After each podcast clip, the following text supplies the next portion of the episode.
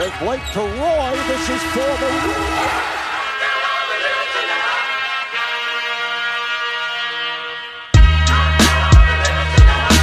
A three wins the series. It's Lillard. He got the shot off. Lillard got Hello and welcome into the Backyard Blazers podcast. I'm your host, Connor Scott, and today on this beautiful Sunday afternoon, we've got another episode of the Reliving Rip City series that we started last week. I'm joined, as always, by your two favorite Blazer aficionados. That's Agent Double 11, Tyler Baggenstoss, and KG, the big ticket. It's Kyle George. And on this beautiful Sunday afternoon, we are literally in the backyard, not in Spud Studios like normal, but in the home of Spud Studios, Tyler Baggenstoss' house. And we are staying socially distant, six feet apart, recording outside to take away that breathing on each other type atmosphere amidst all this uh, COVID 19 concern. And we are taking that very seriously, but still want to give you some great content. And as we mentioned, the way we think to do so during this brief pause in the NBA, fellas, is continue on with that reliving Rip City. Today, we're going to be looking at the 2000 Western Conference Finals, a series that lives on in the heart of Blazer fans, whether it be with immense passion. More likely pain. Yes. Um, this series brings back a lot of nightmares, but as we rewatch, I think you can both agree, uh, it also provided a lot of fun memories and a lot of intensity. One of the best series in Rip City history, despite the outcome. But before we dive into that, Tyler and Kyle, I want to set the table a little bit about where Portland was. As we mentioned, this is the year 2000, so you know, for us, we're about four, five, six years old, and a lot of us, our memories aren't super sharp at that age. I mean, I know mine is, but for you two, you can't say the same. Um, hard to remember a lot of the details from that time, so we did rely heavily on our video footage in terms of our research Yep. for this episode. Thank you, YouTube. Thank you, YouTube. The Blazers. Let's let's catch you up on how the season prior finished. 98-99 season was a lockout season for the NBA, as you might remember. Only about 50 games played. The Blazers finished 35 and 15, nabbing a Pacific uh, Conference division title. Yep. And I, I believe they finished second or third in the West, but Yep. behind the San Antonio Spurs, as you'll remember, Tim Duncan, David Robinson come and sweep the Blazers in the Western Conference Finals. Again, a very lockout shortened season. Rookie Tim Duncan absolutely dominates the Blazers, leading to a sweep in 98 99. But then. In 2000, Kyle, I want to give it to you here. The roster changes a little bit, but that little bit seems to make a huge difference. absolutely huge difference. Uh, we see a little bit different, or actually a lot of the same guys from the previous year, but we have two two huge acquisitions in the offseason.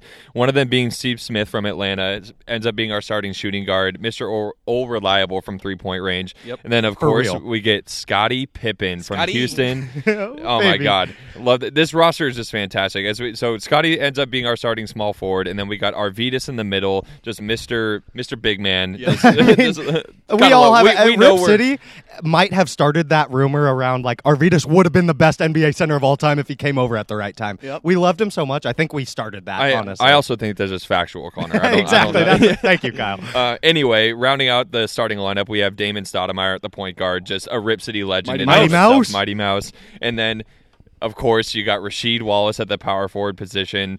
We all know about Rasheed, just another Blazer legend. A lot of Blazer legends on this team, you'll find. Yep. And then coming off the bench, we got Detlef Schrempf, Bonzi Wells, Brian Grant, Greg Anthony, a young Jermaine O'Neal. Yes. So a pretty, a pretty, you know, not the deepest bench, but you know, some talent down there for sure, especially in their younger years. Yep, raw Yeah. talent, uh, absolutely. And the way that team played together was definitely a lot different than we see uh, these days. More slow paced. So this 1999-2000 Blazers team was 25th out of 29th in pace of play.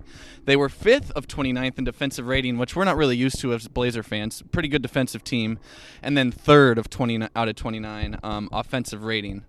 And uh, also, a quick little note: uh, per Basketball Reference, our preseason odds to win the championship were plus 350. For all of our gambling friends out there, you know we would have hammered it today. Those would've are- plus 350 with a uh, a young but just exciting Blazer team that we really had hopes for. I would have loved to place all my money on that. But anyway, we the Blazers that season ended up um, what were they? Second in the Pacific Division, third seed in the West.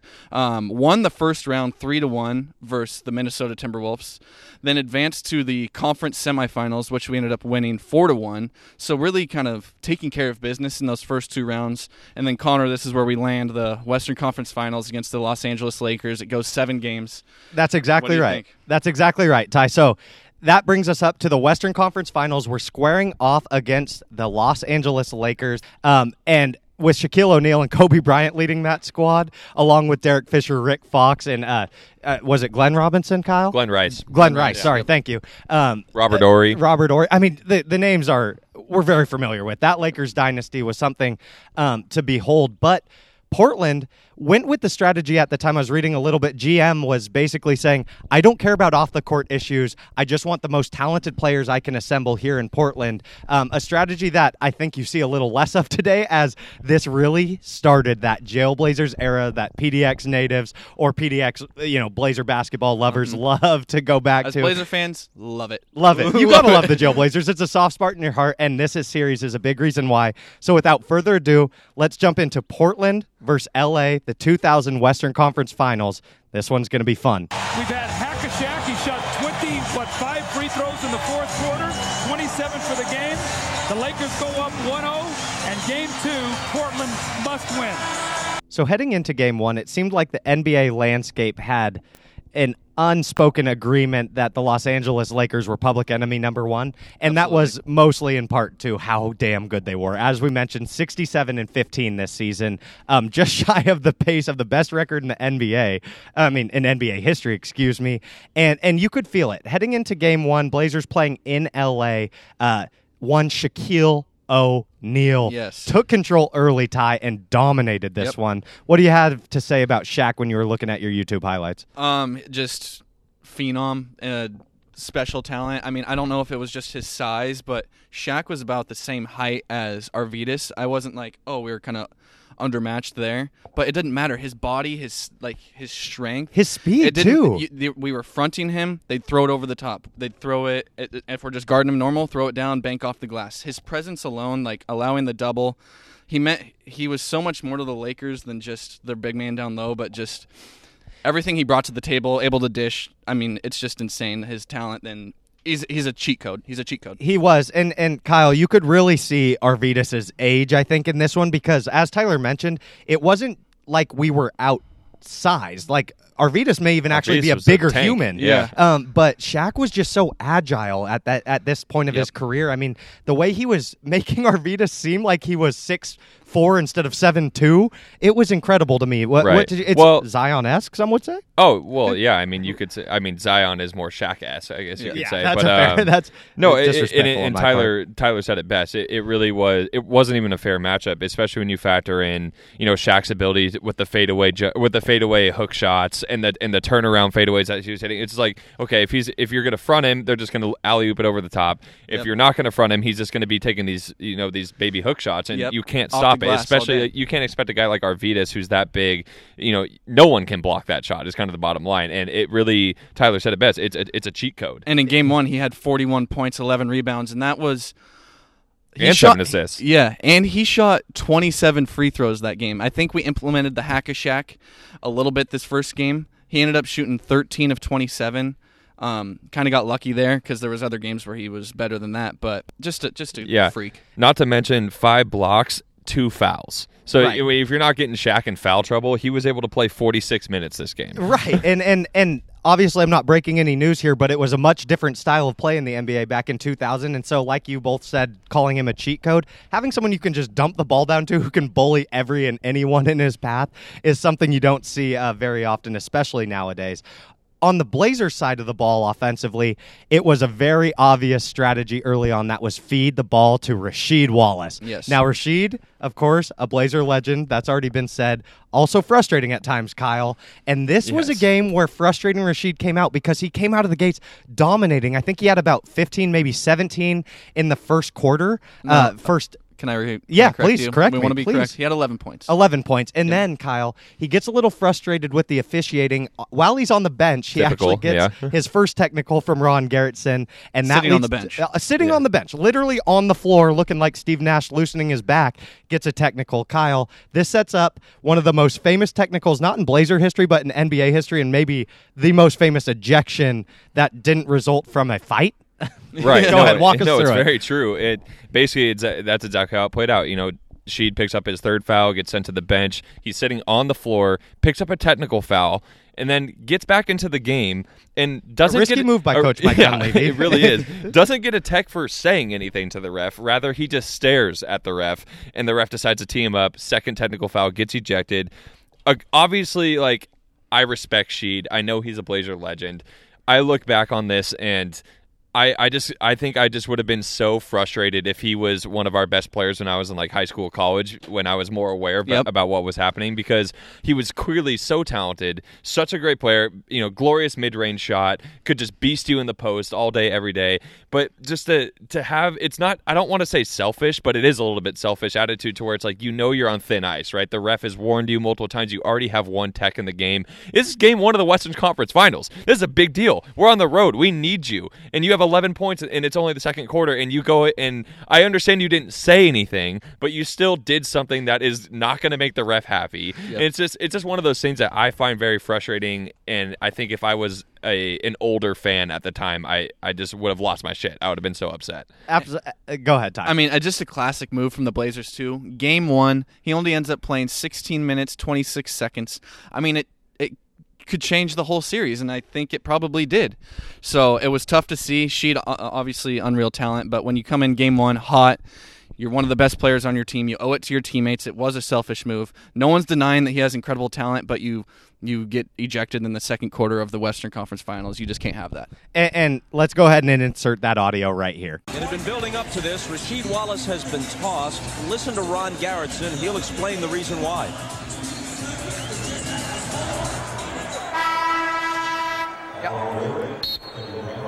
Timeout LA. Whack! Get out! Get away from me, Steve. Get away from me, Steve. He didn't say a word. Technical foul, Wallace. He's gone. No, not right. I asked him three times to stop staring at me to try to intimidate me. I'm done. Official Ron Garretson with an all-time call right there. First, the whack, get out. I mean, just Rasheed has not said anything, like you said, Kyle, and he just looks. I mean, they're staring at each other, and Ron Garretson. It takes three, four, five seconds. He's just like, nope, that's it. Whack, get out. And then Steve Smith, you know, kind of the team captain, comes over. and says, Ron, he didn't even say anything. Ron, he didn't. Steve, he was trying to intimidate me. I told him all game to stop. He was trying to intimidate me. He's Being a bully. He's being a bully, exactly. So just some classic audio there and an all-time ejection from Rasheed. But you're both right. It definitely felt like it had an impact on the series, at least as a Blazer fi- fan, I'm imagining at that time. Five-year-old Khan might have been okay with it pissing in his diaper, but 24-year-old Khan would have definitely been a little Well, more frustrated I- with the behavior. I also, I, Ty, that was a great point that, you know, preparing for this podcast, I didn't really think about. Uh, You know, obviously we're going to get to this point. We do go to seven games in this series. And Yes. it's like, it, it- when we get to game two here, you're going to see that this really could have been the difference in the series. I And mean, that, that you may be literally- a hot take, but it very well could have been. literally shot yourself in the foot like 15 minutes into the game. You Yeah. started the game with 11 points, and it's only the second quarter. Like you could have, this could have been a 30 point night for him. Don't get me for all we started, know. Kyle. to your guys' point, let's listen into how Game 2 fared much differently with Rasheed in the lineup. And we are even in the Western Conference Finals 1 1. Home court has switched, and this series has been turned upside down. Los Angeles with their 29 point loss. The worst home playoff loss since they moved to Los Angeles from Minneapolis. Game two results in a shocking blowout win for the Blazers in LA. And Tyler, we're getting into this at the end of our game one segment there. The Blazers have a real Jekyll and Hyde image about them in the 2000s, kind of this early Jail Blazers era, where one game they look like they are the odds on favorite for the NBA title. You mentioned that plus 350 money line for our gambling friends out there. That's not too bad. That No. means you're a legitimate contender for the title to start the season, if not the second or third front runner. Um, but here, we get kind of one of those great games following a bad game. The Blazers get routed in game one. Obviously, Rasheed wasn't a part of that full matchup.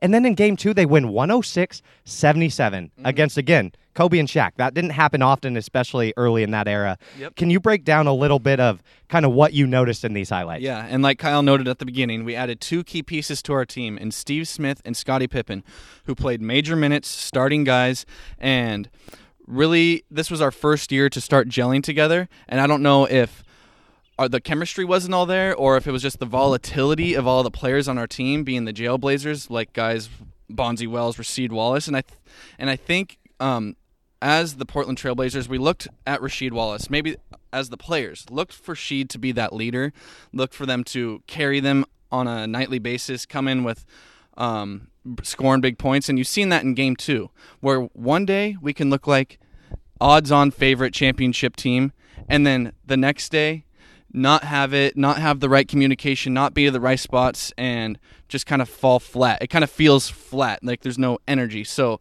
after watching just brief games on YouTube, what we kind of came to as a group was one day looked like a championship team. No one could beat us. The next day, we fall flat. I don't know what you guys think about that. Yeah, I think I think that's well said. And and a big portion of this, of course, we mentioned earlier, the strategy from the GM at the time was to build a winner with the most talented on court players he could find without worrying about kind of those off court personalities.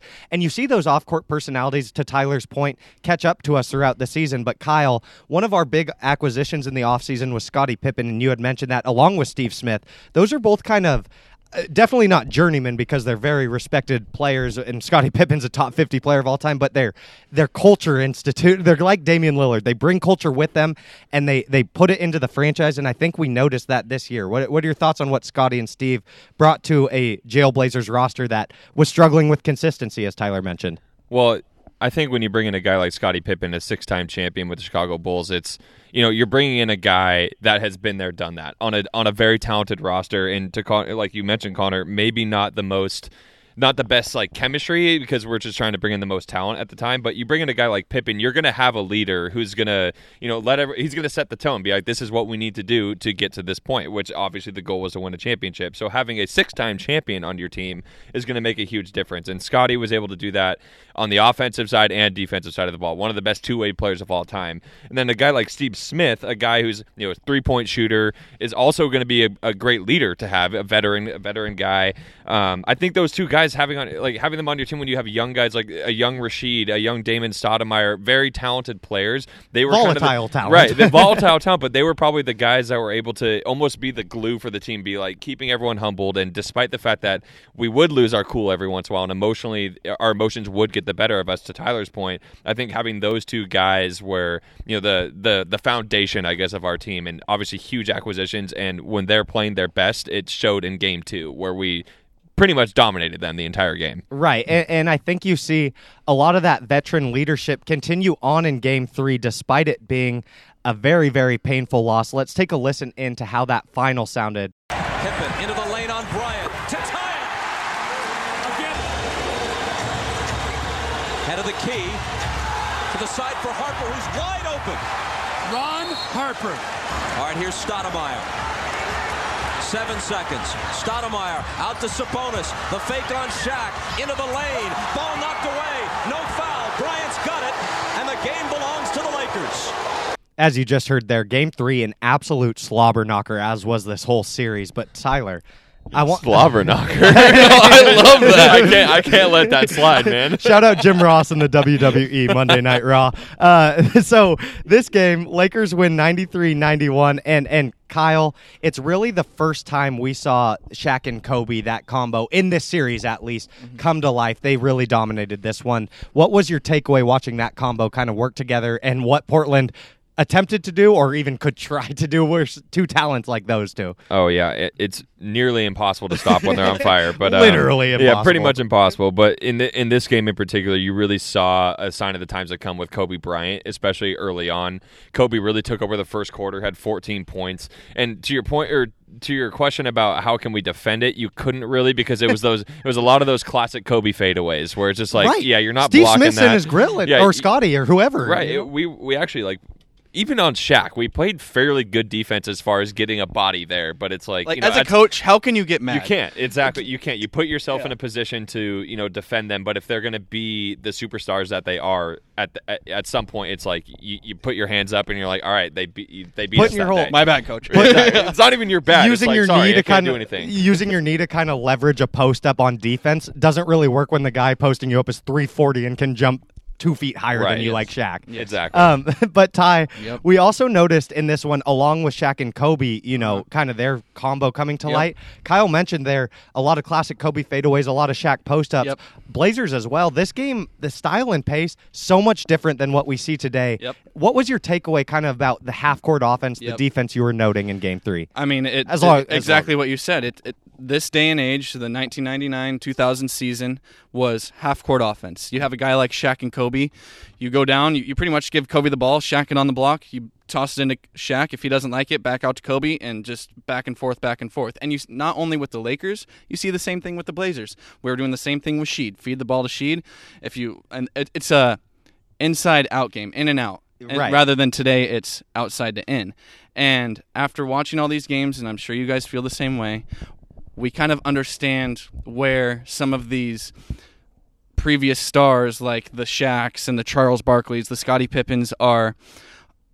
I, I think they're annoyed, kind of. I don't know, or I think I, I think they view the game as softer for sure, and a little less like a little prettier, but not better, not a better brand of basketball. And and like you're getting at, you notice it with this series. These guys are hacking and and they have a legitimate argument when they're talking about oh we would take that team no problem like when Shaq and Kobe when they compare the Shaq and Kobe team to the to the Warriors team that went you know 180 or 71 games or whatever it's a tough matchup because how do you how are you able to compare those teams when they're complete opposites it's which style works best and I don't know, It would be but interesting to it- see. It would be super interesting to see. One one of the more fun things I feel like to watch. But Yeah, no, I I agree because I I almost view that like after watching all these games, uh, we kind of alluded to it before we started this podcast, but it's almost from a fan's perspective, from my perspective, I found the style of basketball to be more almost more entertaining back Absolutely. then because I agree. loved watching the half court offense and watching guys go to work in the paint and now it's like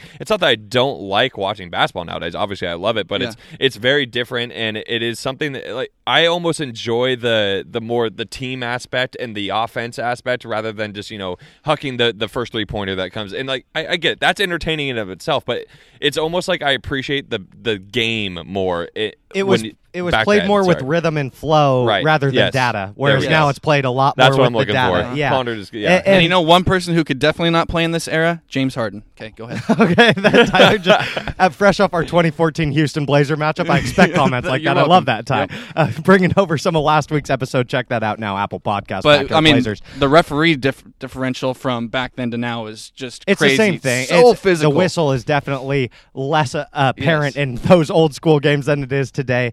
And um, Kyle and Tyler, both to your points there, the physicality ramped way up back in 2000 and you saw this leading to much chippier series in my opinion and this was no exception here. In this game three especially late kind of third quarter you see scottie pippen um, kyle i want to go to you here. You mentioned how scottie brought some of the you know when you win six championships sure off the court personalities you might not be able to fix that but on the court you know how to act you know how to win and you know how to compose yourself um, in these big moments. Scottie pippen shows us that when he takes no shit from rick fox i think late in the third rick fox kind of gets in his grill after a whistle. Scotty gives him a nice two-handed shove. I mean sends him a couple steps back and then what does he do to him in the fourth?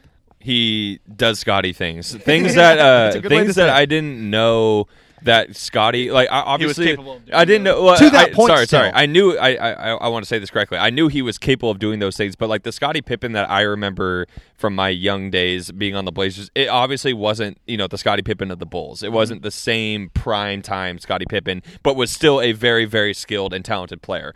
And rewatching this, especially after that Rick Fox moment that Connor brought up, you saw that Scotty can still like probably still a top twenty player. You're the league. underselling and, him. And you, I was un- I I was it- too. I was with you, we- so I I think we all were, and like he showed in this game that he is still one of the best players in the league and can still take over a game because right off that Rick Fox altercation, he it was Scotty time. He was hitting threes. He was getting the ball in the post and backing him down. It was it was fantastic. Don't forget to, to mention the defense. Oh, and his defense, uh, dude. His defense is Probably always our there. best Yeah. defensive player at that point. Probably, yeah. And it, it's just so fun to to know that we had like a legend like that on our team. And I, I think to give ourselves a break, and the reason we kind of thought of Scotty as less than what he was when we rewatched uh, at our current age is back then. I think you heard a lot of you know maybe our parents or other Blazer fans of the older generation saying, "Oh, Scotty's great, but he's just not what he used to be." Well, what he used to be was a top fifty player of all time, and then at his current time when he was playing with the Bulls, probably a top ten player in the league.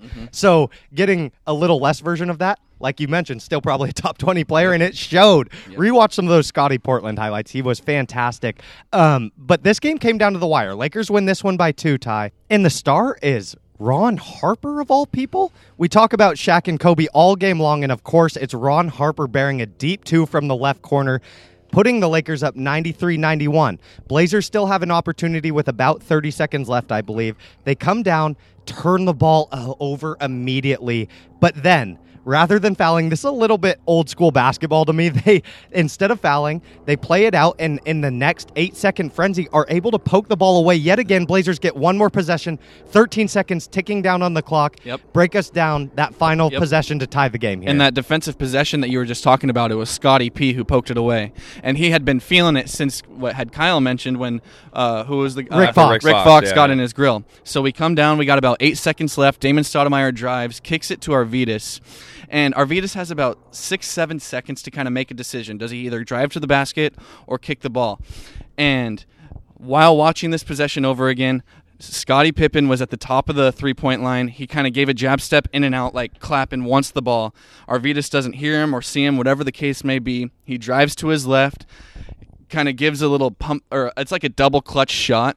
And out of nowhere, Kobe Bryant, that son of a bitch, he comes and R.I.P., block- but, yeah. R.I.P. Love him, but blocks Son of a bitch. but son of a bitch, he, he blocks Arvydas. He knows what he did. Does he, he, he doesn't only make clutch offensive plays, but he's just a clutch player in general. He comes from the side, comes off of Damon Stoudemire, blocks Arvydas, and that's game. Blazers yeah, it, it was two. it was very frustrating because don't get me wrong, like I'm very happy that Arvydas was like, oh, I got the ball.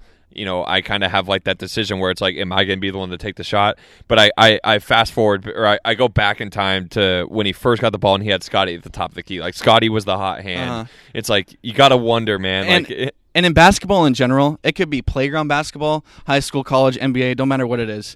Whoever's got the hot hand, you give that guy the ball. You ball. gotta give it to and him. and and you know you you find that person. It doesn't matter what time of the clock it is. And Scotty was that guy, and it was unfortunate that Arvydas didn't find him. Yeah, and it, you know, rewatching it on my end, uh, the one thing I saw was it seemed like Arvydas maybe thought the clock was running down a little more Uh-huh. than it was. Right, yeah. Because he And it's shot the ball hectic. with about Yeah. it is hectic, and he made a good move, got to a spot where he's made a lot of jump shots or or weird shots. You know, he always If he had a clean look there, that think had a he- very good yeah. chance right, to go in. but I agree with you both. Scottie Pippen's probably the right know move the there. time. And Probably, because it wasn't shown on the broadcast. You know, like Right. getting back to Yeah, exactly, exactly. So the Blazers go down two one in the series, um, and, and things are looking very grim.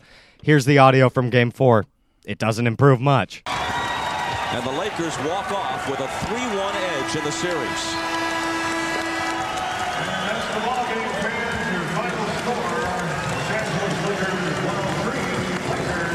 Shaquille O'Neal with 25 points, but most remarkably, 9 of 9 from the free throw line.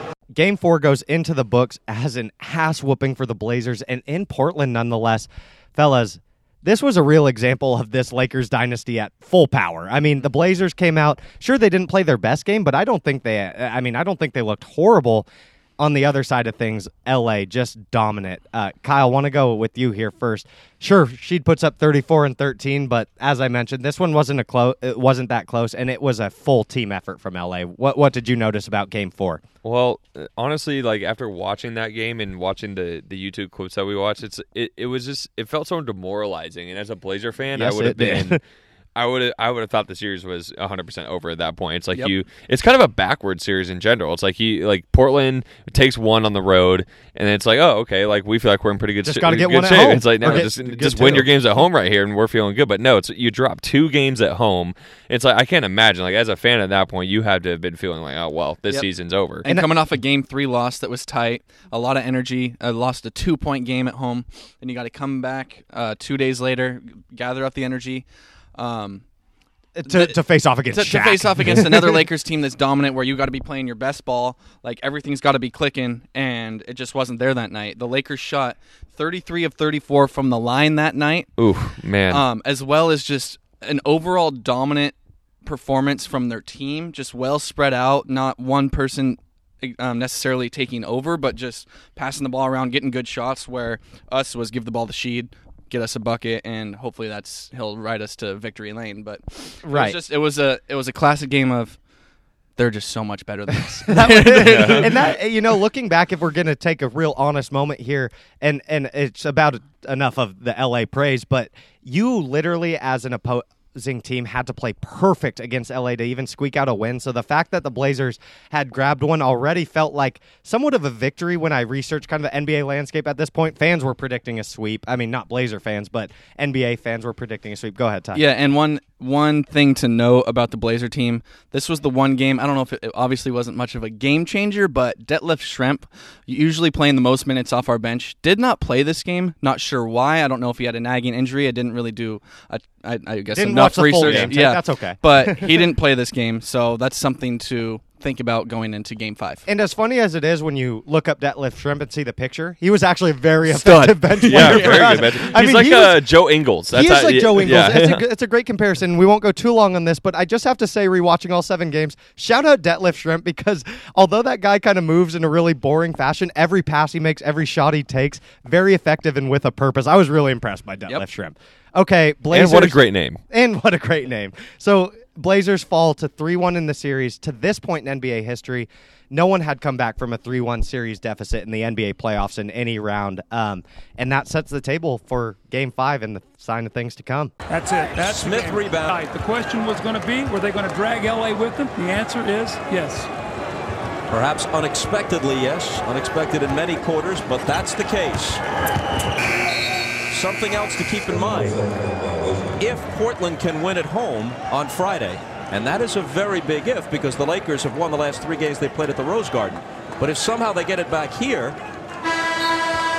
Portland knows they can win on this floor. They've won two of the three games in this series on this floor. Blazers heading to LA now for game five. And, and I think it's safe to say, even rewatching this, knowing the outcome, knowing how many games it went, I was preparing for the Blazers to kind of go and get whooped and turn around and wrap up a great 2000 season, right? yep. Not the case, though. Portland comes out and steps up, grabs a shocking win in LA, their second win on the road so far, 96 to 88. A big reason for that is two names we've really focused on this podcast for good, good reason. Scottie Pippen, Rasheed Wallace. Yep. Absolutely not only bring the productivity, bring the energy, playing 45 minutes a piece. And Tyler, they're truly the heart and soul of this team. Obviously, we love talking about guys like Wesley Matthews, who may not be the best player overall, but definitely bring the culture with them. Yep. In this case, I think the Blazers' best players brought the culture and toughness. Uh huh. And I think this was more of a Scottie Pippen game, as yes, they both, Rasheed Wallace and Scottie Pippen had 22 points respectively, but Scottie also came with six.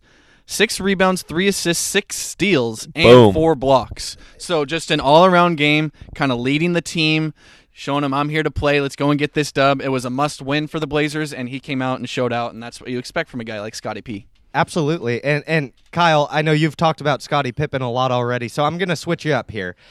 Blazers also receive a pretty effective game from Arvydas Sabonis. Obviously, probably didn't outduel Shaq by any means, but Arvydas puts up, I think, 12 points, six boards in this game. Those stats may not stick out to you, but when you're playing against the generational center that Shaq is, that's actually pretty decent, and it seemed to open the Blazers' offense. Did you have any points? Well- kind of what you noticed from Game Five. No, you hit on the key stats, but one more that to point out is plus seven, where it's like if you're if you're plus on Shaq, That's got to be That's that- incredible. that's a good game. That's a Uh, great that- stat. That's a good That's game. and. I'm I know we I'm usually not the biggest plus minus guy. I, I bring I look at it as like a, a metric if anything else uh, as like a comparing for comparison factors. But plus seven against Shaq is pretty good. But one thing that we didn't point out is that. Tyler brought it up in game four.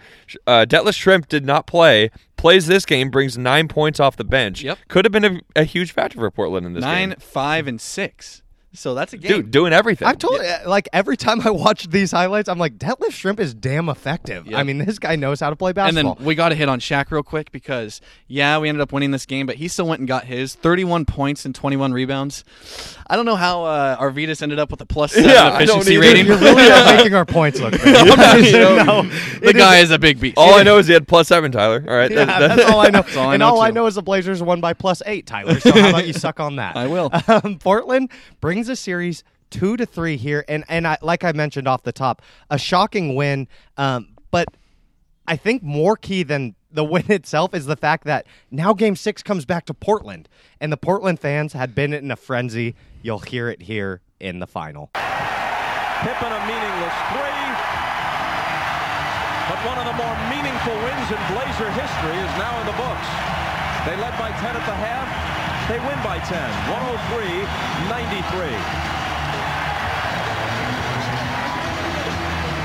Steve Smith had 26. Bonzi Wells had 20. 14 of them came in the fourth quarter. Rasheed Wallace had 18. Arvydas Sabonis, 10 points, 9 rebounds, a half dozen assists. Kobe Bryant led the Lakers with 33, but Shaq was held to 17, and Scottie Pippen So the Blazers return to Portland down two to three, looking to become the first team ever to come back from that three to one series deficit. And they take another step closer. You just heard it there a 103 93 win in Portland. The fans play a key factor. But of course, Tyler, Yep. the players always make the biggest impact. Yes, they do. Who, who made that impact this game? I say the biggest impact for the Blazers this game was from Bonzi Wells off the bench, bringing 20 points. Um, That's a name I'm so goddamn it's happy nice to, to hear. hear. It's Yeah. nice to hear. He's a very controversial Legend. figure, but shout out Bonzi freaking and this year Wells. he was a bit younger. I'm not. Sh- I'm I believe like second or third year in the league. Yeah. still kind of trying to find his place. Being able to put up 20 points in a must-win game at home where it meant so much was getting 20 points off the bench huge in any game, but especially this one, giving a little relief to our starters because Scottie he only had nine this game, but bringing it on the defensive end. Uh, Steve Smith being a sniper from downtown. Arvydas having a double double, ten and eleven, also bringing six assists. We all we know he has that passing ability. Um, it was more of a team effort to combat the combo that was Shaq and Kobe, and of course Kobe put up his game high, or 33. 33 high. Yeah. series Yeah, high series this game 33 points um, just a good all-around win from the blazers one we had to go out and get and behind the help of the fans For sure, and I think that you you led me perfect, Ty. Thank you.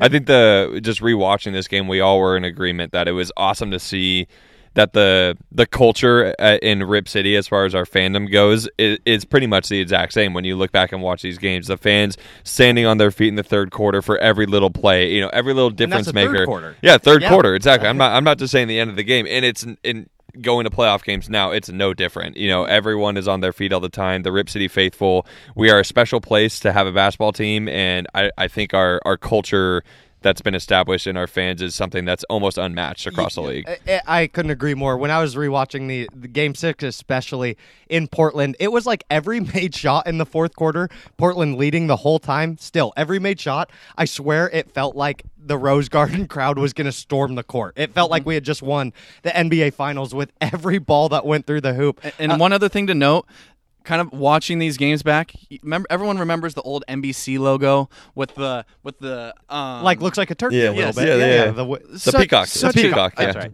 One of the greatest logos out there. Just brings back good memories from a childhood. Um, just just so awesome. I, I agree. I, I loved it. no, I agree. I get what you're saying. It definitely rewatching this, you're put back into kind of that NBA Jam era. NBA where Jam, you're kind exactly. of like, Oh, man. oh shit, this is some good old school basketball. And you know, another way that the Blazers were able to kind of adopt that old school mentality was we've mentioned they had a lot of. Um, personalities on their team, let's call them off the court, but what they also possessed was a lot of toughness on the court. These guys were very skilled on the court players, and despite what they were battling issues in their personal lives, they always came with the toughness. Sure, some games we were talking, they looked like NBA champions, some t- games they looked like lottery picks, but when it came playoff time, the Portland Trailblazers feared no one. And when you're facing off against Kobe and Shaq, that's a key. And you see it in game six here. Already down 3 1 in the series, they respond in LA game five. That's some extreme toughness. Then that feels like almost winning the lottery getting that game five victory. Game six, they come home and they win by more. They win by 10, double digits. Incredible. Yeah, and, and to and to bring this back into our last episode, Connor, we kind of talked about this same thing with the with the Rocket series that we had, where it was Portland goes on the road, steals two. We drop game three, and it's like you have that same thing where it's like, okay, we got to win game four, and it was that same back and forth as far as like location, where in, in certain teams, and it felt like in particular with this team, location did not matter, and that right. was and as fans, it always matters, but with this team and their mental toughness, it did not matter if we were on the road; they were going to come and play hard every single game, and I think that's a lot of the reason why they had such success in this series. And Kyle, you mentioned kind of how the fans always feel that pressure. I think this is why you know certain Blazers teams certainly stick out in our memory. That starting lineup we talked about last week, Rolo, Wes, Batum, Aldridge, Dame, and then this starting lineup as well, the Jailblazers, uh, kind of that era, Rasheed, Steve Smith, Damon Stoudemire, Scottie Pippen, and Arvydas Sabonis. Those are guys where, as fans, you're intimidated going into a game, but they sure as hell are not. And that's something special, and I think, um, you're not saying other teams are intimidated, but to have those kind of – special units where they just overcome it as a group and their chemistry overcomes the moment, even when as a fan you don't believe maybe it can. Um, deep down in your heart of hearts, I think that's kind of how these guys emblemize Rip City and why they stick out in our history. Okay, this led to probably a peak excitement moment until Damian Lillard joins the franchise. Blazers, Lakers, Game 7, 2000 Western Conference Finals. A chance, an opportunity for a chance to the NBA Finals on the line in LA. Let's dive into it. That's it. I'm not sure if the Lakers won as much as they escaped, but they showed heart down 16. A huge comeback in the fourth quarter. So the Blazers fly down to LA for the infamous Game 7. And you know what? They come out hot. Blazers obviously motivated, looking to become the first team to complete the 3 1 series comeback in the NBA. And it looks like they're going to do it in the first quarter here. I mean, Rasheed Wallace comes out absolutely blazing start, getting the Blazers a three point lead by halftime. That extends to 13 points by the end of the third quarter and that's where the action really picks up. Kyle, in true Mamba fashion, Kobe comes out and he is aggressive. What did you notice about the fourth quarter and how things started to change for Portland and LA in Game Seven here? Well, you could kind of just feel the momentum swing just by rewatching it. Oh, you, you know, could, you, you, yeah, you really could.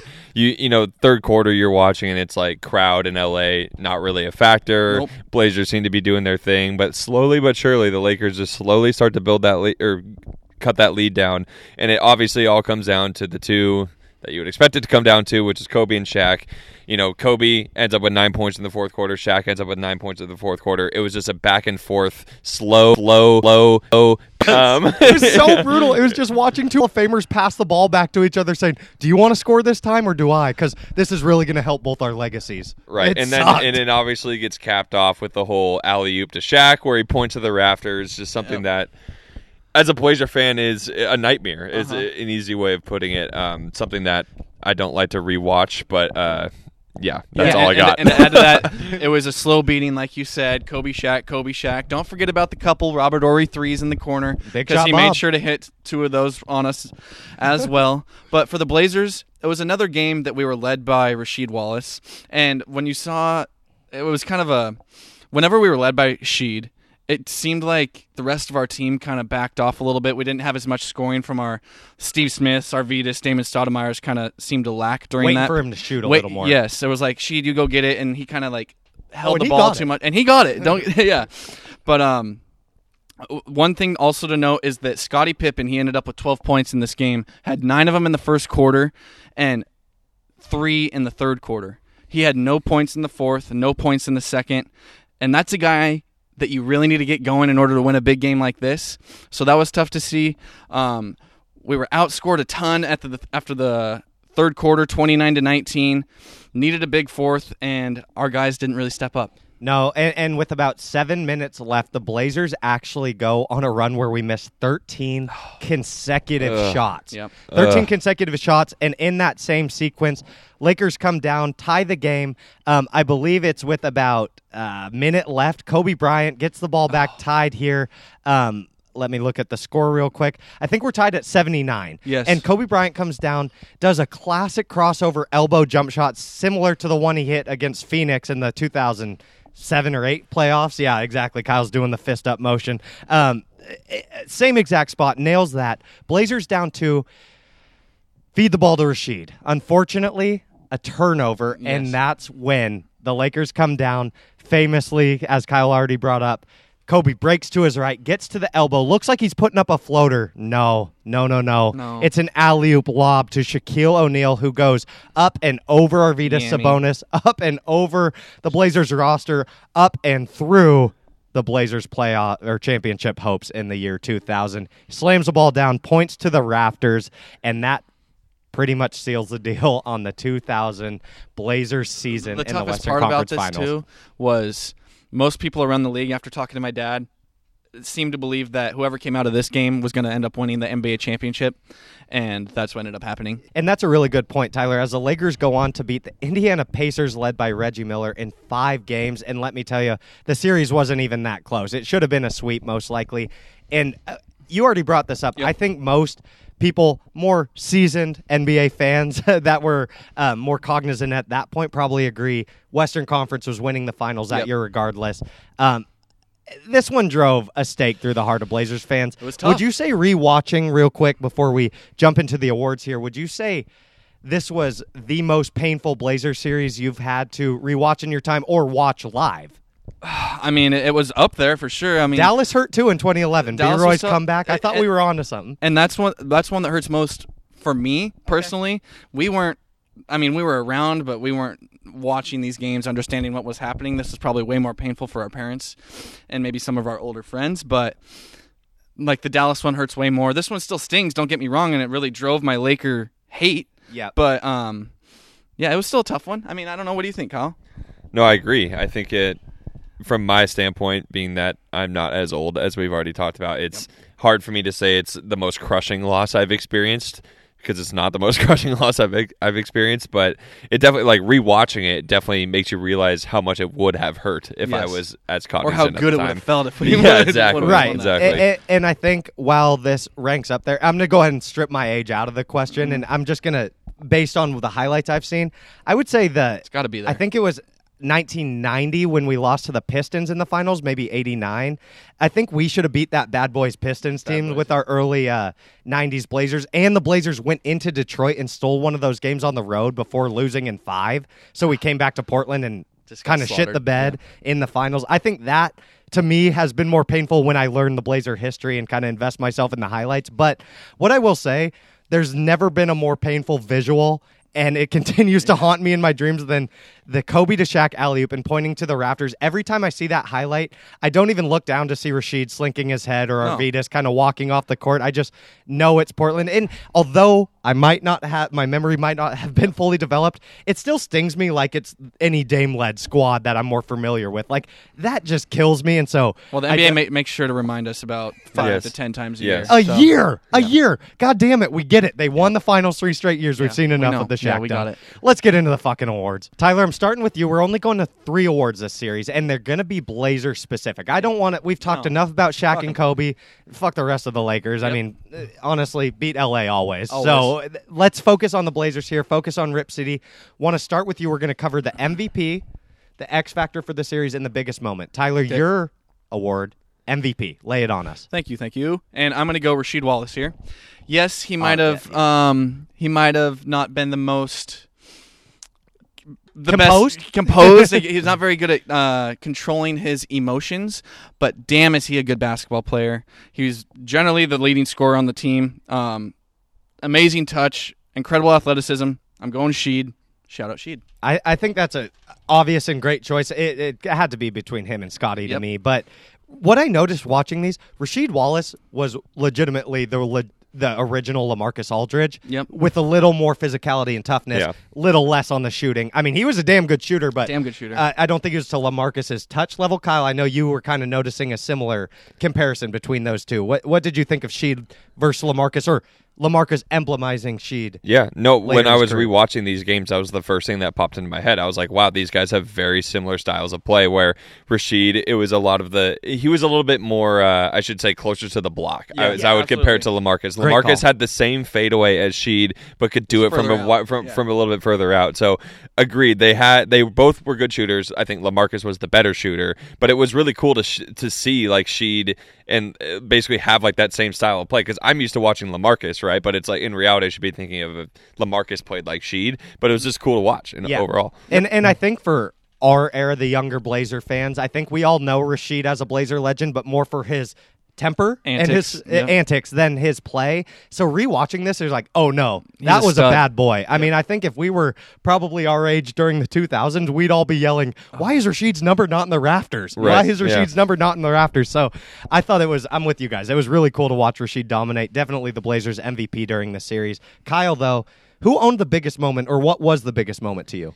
I mean, this may be a hot take in a lot of ways, but I'm going to go biggest moment was the uh, Scottie Pippen and Rick, Fo- Rick Fox altercation in Game Three. Ooh, I like that. Um, I like reason that. being is it really just showed it, it. It led to Scottie showing how good of a player he really was, and we've already talked about it on this podcast where I I didn't really know how good Scottie was as a Trailblazer. Like I thought he was a little bit past his prime, but after that altercation, you really sh- you really got to see that no, like Scottie was still Scottie Pippen, a Setting top fifty player, setting the tone, still top fifty player in the NBA, probably top twenty at that time. A guy that will literally take over a game if given the opportunity, and he showed in game. Despite losing that game, I understand we lost, but.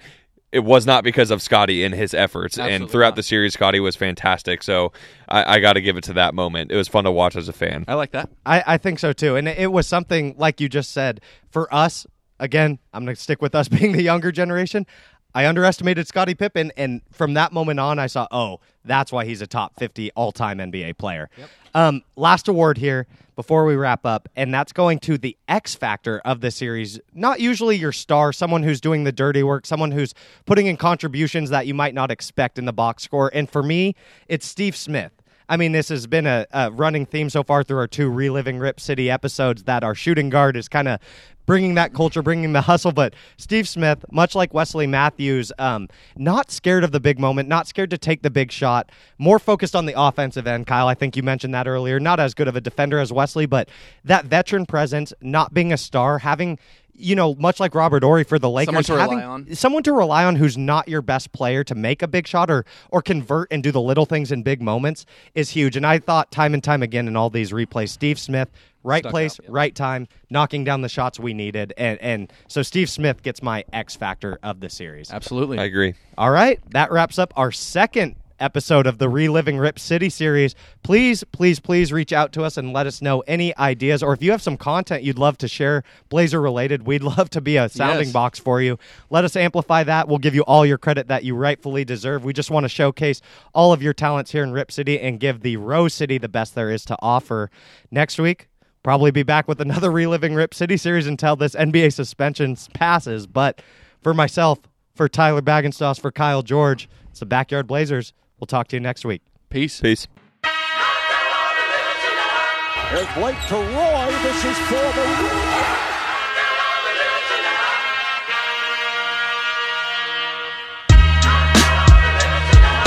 A three wins the series. It's Lillard. He got the shot off.